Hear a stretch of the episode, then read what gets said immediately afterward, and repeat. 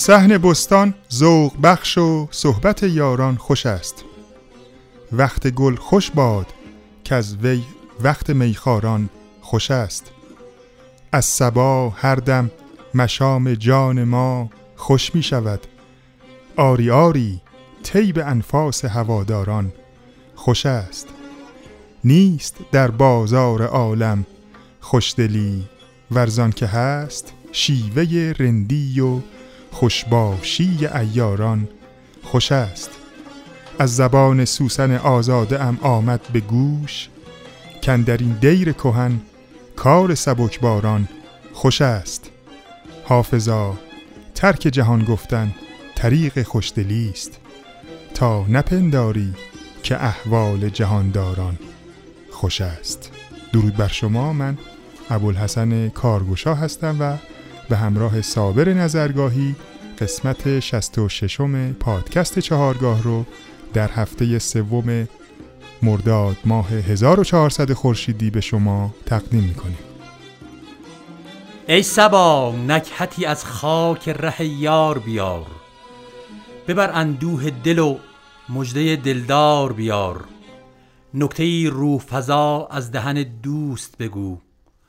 نامه خوشخبر از عالم اسرار بیار. شکر آن را که تو در اشرتی ای مرغ چمن. به اسیران قفس مجده گلزار بیار. درود بر شما.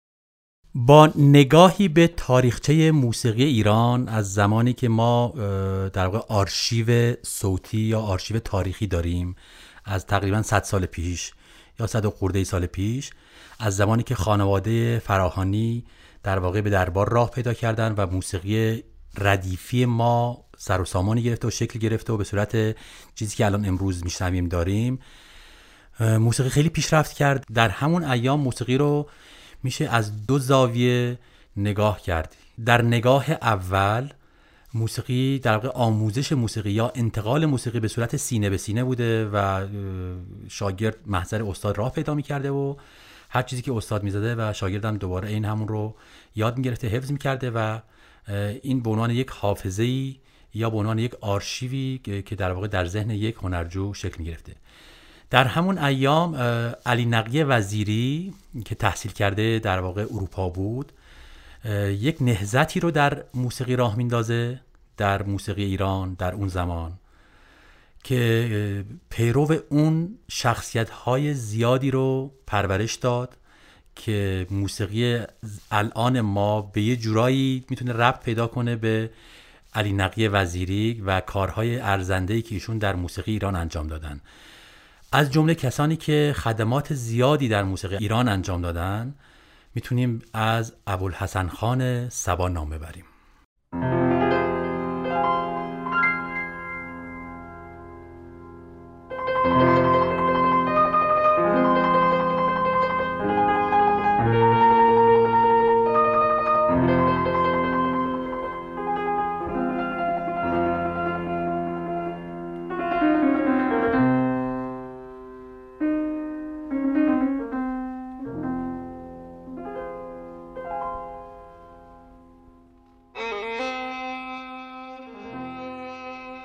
استاد ابوالحسن سبا موسیقیدان، آهنگساز، نوازنده، پژوهشگر، معلف و معلم بزرگ موسیقی اصیل ایرانی و یکی از نوابق موسیقی ما در قرن حاضر هستند. به طوری که بسیاری از استادان موسیقی در 80 سال گذشته چه به صورت مستقیم و چه به صورت غیر مستقیم شاگرد استاد سبا بودند. ابوالحسن سبا در چهاردهم فروردین ماه 1281 خورشیدی در تهران و در خانواده ای اهل ادب و هنر و فرهنگ به دنیا آمدند.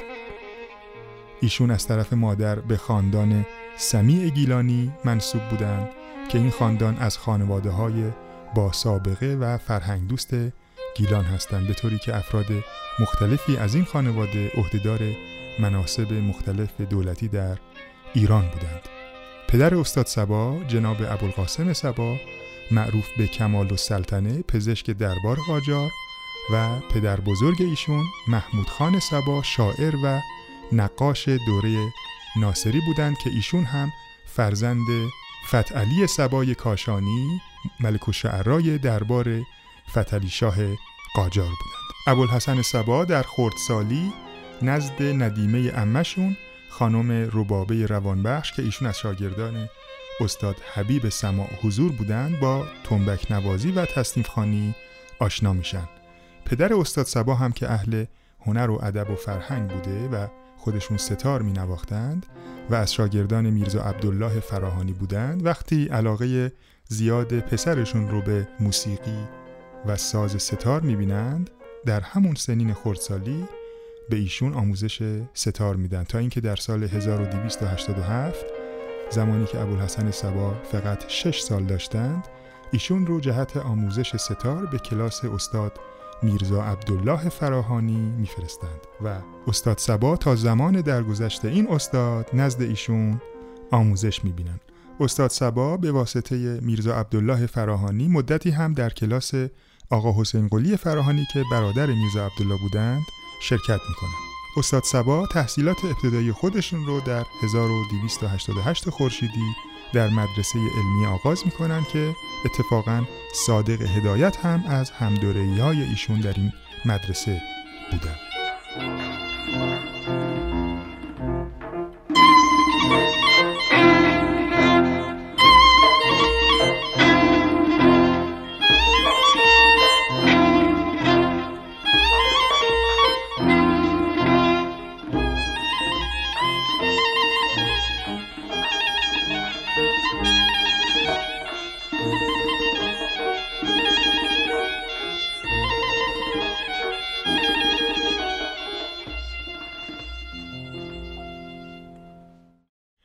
ابوالحسن سبا در سال 1290 خورشیدی به کلاس ستار و تار درویش خان میرند و مدت پنج سال شاگرد ایشون بودند. در این کلاس با استاد نور علی برومند هم کلاس بودند. پیشرفت ایشون در کلاس درویش خان به حدی خوب بود که در سال 1293 از طرف درویش خان تقدیرنامه مخصوص و مدال تبرزین دریافت می کنند. مدال تبرزین مدالی هست که درویش خان به بهترین شاگردای خودشون اهدا کردند. دوستان عزیز قطعه زرد ملیجه رو در پس زمینه شنیدیم از ساخته های استاد سبا از برنامه تکنوازان 193 با اجرای استادان جواد معروفی پیانو حبیب الله بدیعی ویولون و جهانگیر ملک تنبک در ادامه ما در موسیقی پس زمینه از تکنوازی استاد سبا با ساز ستار در دستگاه شور برای شما پخش می‌کنیم.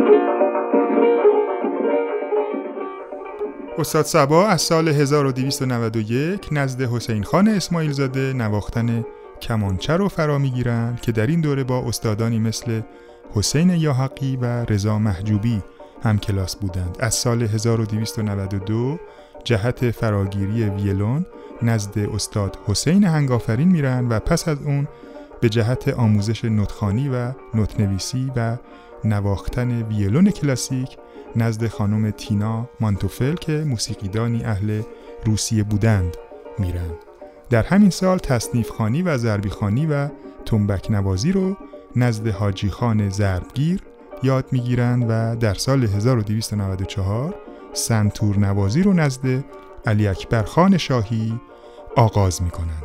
پس از پایان تحصیل در مدرسه علمیه و در سال 1295 جهت ادامه تحصیل به مدرسه آمریکایی تهران میرن و در اونجا نواختن پیانو و آموزش سلفژ رو از دکتر جردن مدیر مدرسه و همسر ایشون فرا می‌گیرن.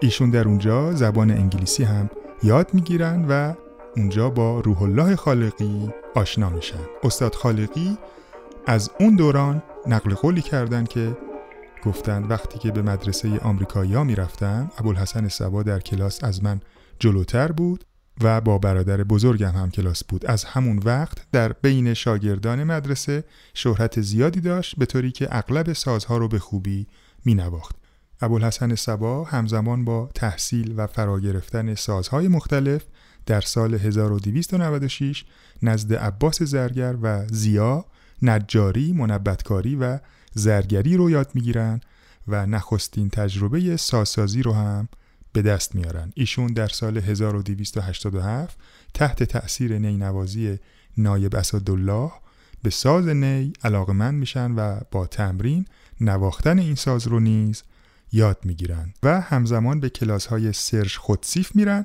و نوازندگی ویولون کلاسیک رو کامل می‌کنن. نوازندگی ویولون ایرانی معاصر. خیلی مدیون استاد سبا هستش و همه نوازندگان ویولون معاصر چه به صورت مستقیم و چه به صورت غیر مستقیم تحت تاثیر نوازندگیشون هستن. استاد سبا اولین کسی هستش که ویولون رو به سبک ویولون نواخت. تا قبل از ایشون هر کسی که می نواخت به شیوه کمانچه می نواختش استاد سبا اومدن تکنیک های ویولون کلاسیک رو بر روی ویولون و نقمات ایرانی پیاده کردن و رنگ و لعاب خاصی به ویولون ایرانی بخشیدن. الان ما قطعی از تکنوازی استاد سوار رو براتون پخش می‌کنیم در آواز ابوعطا بشنویم.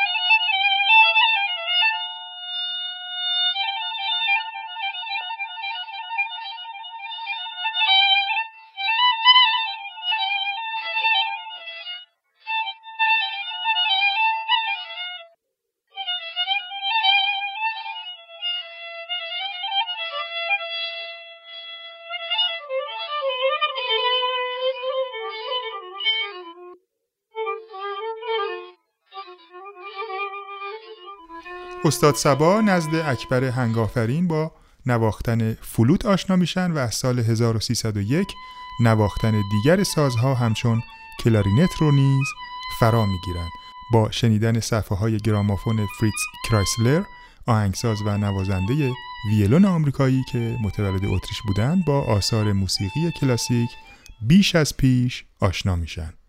ایشون با وجود مخالفت های پدرشون تحصیل در مدرسه آمریکایی رو رها می‌کنن و بیشتر وقت خودشون رو به موسیقی اختصاص میدن.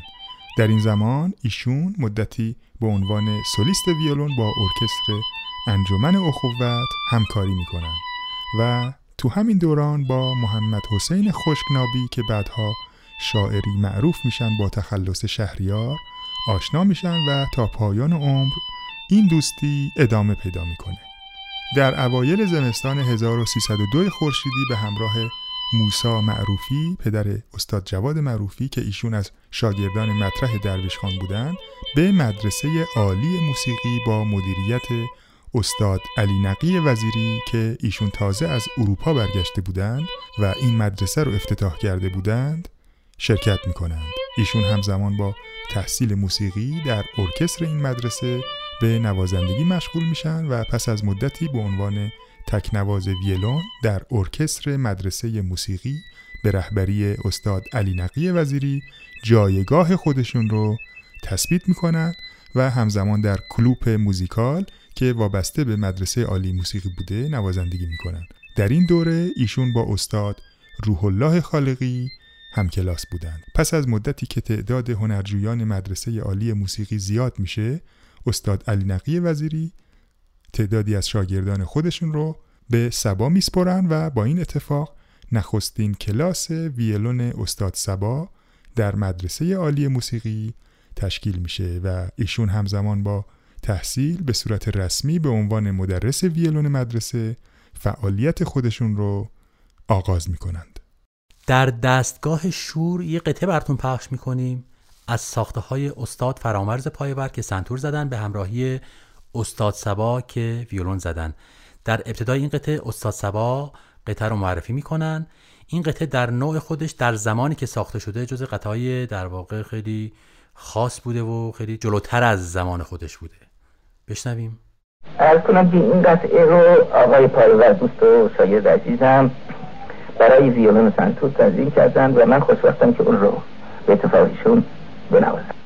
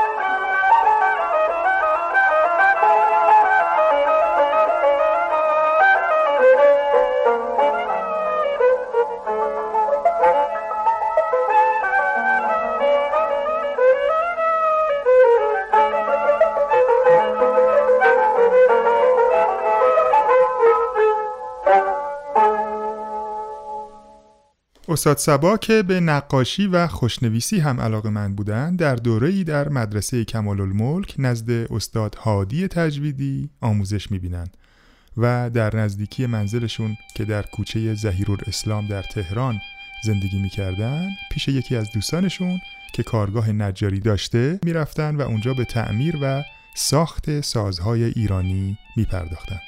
در فروردین ماه 1306 ارکستر مدرسه عالی موسیقی به همراه استاد علی نقی وزیری برای اجرای کنسرت به شهرهای رشت و بندر انزلی سفر می‌کنن مردم گیلان تحت تأثیر تکنوازی ویلون استاد سبا از استاد وزیری درخواست می‌کنن تا یک مدرسه موسیقی در شهر رشت تأسیس بشه و به این ترتیب استاد علی نقی وزیری در اسفند ماه 1308 حکم تأسیس و مدیریت مدرسه صنایع ظریفه که شعبه ای از مدرسه عالی موسیقی در تهران بوده رو در رشت به استاد ابوالحسن سبا ابلاغ می کنند. استاد سبا در مدت زمان اقامت خودشون در گیلان با رفتن به روستاها و کوهپایه های شمالی با نوازندگان و خوانندگان محلی آشنا میشن و ضمن نوتنویسی آثار اونا از موسیقی گیلان در آثار خودشون تأثیر می‌گیرند. آثاری همچون شرفشاهی، دیلمان، زرد ملیجه، در قفس، رقص چوبی، قاسم آبادی، کوهستانی، امیری یا مازندرانی یادگار این دوره از زندگی استاد سباست که برخی از این آثار در ردیف موسیقی ایرانی ماندگار شدند. در آواز دشتی قطعه زرد ملیجه از ساخته های استاد سبا رو براتون پخش می‌کنیم با سنتور استاد پایور و تنبک استاد حسین تهرانی.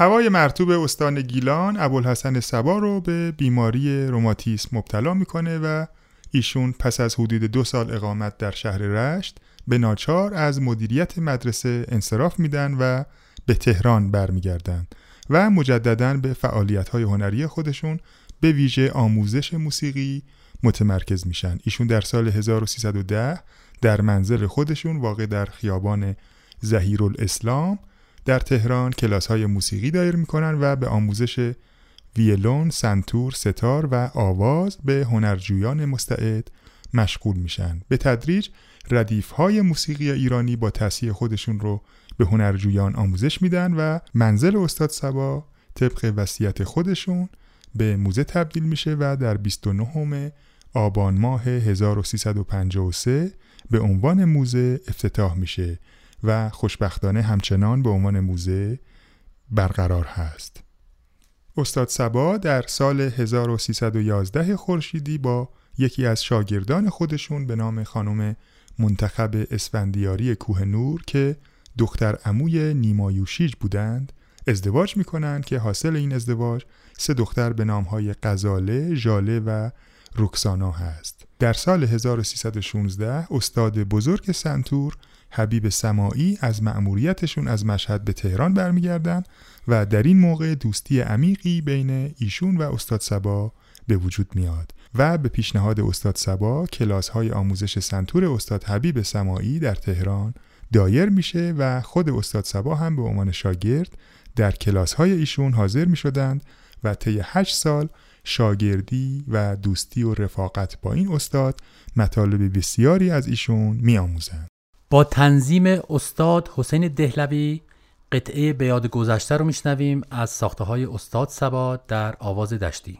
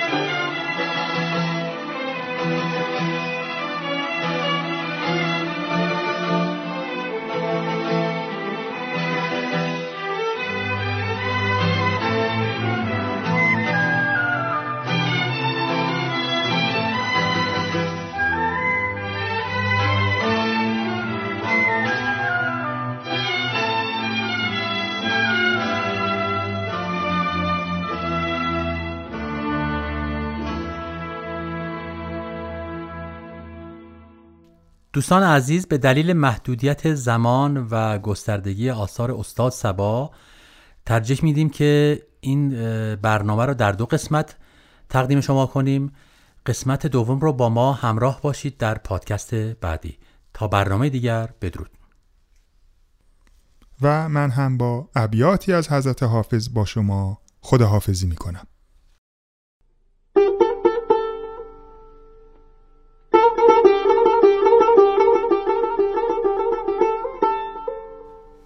سر ارادت ما و آستان حضرت دوست که هرچه بر سر ما می رود ارادت اوست. نظیر دوست ندیدم اگرچه از مه و مهر. نهادم آینه ها در مقابل رخ دوست. سبا زهال دل تنگ ما چه شهر دهد که چون شکنج ورقهای قنچه تو بر توست.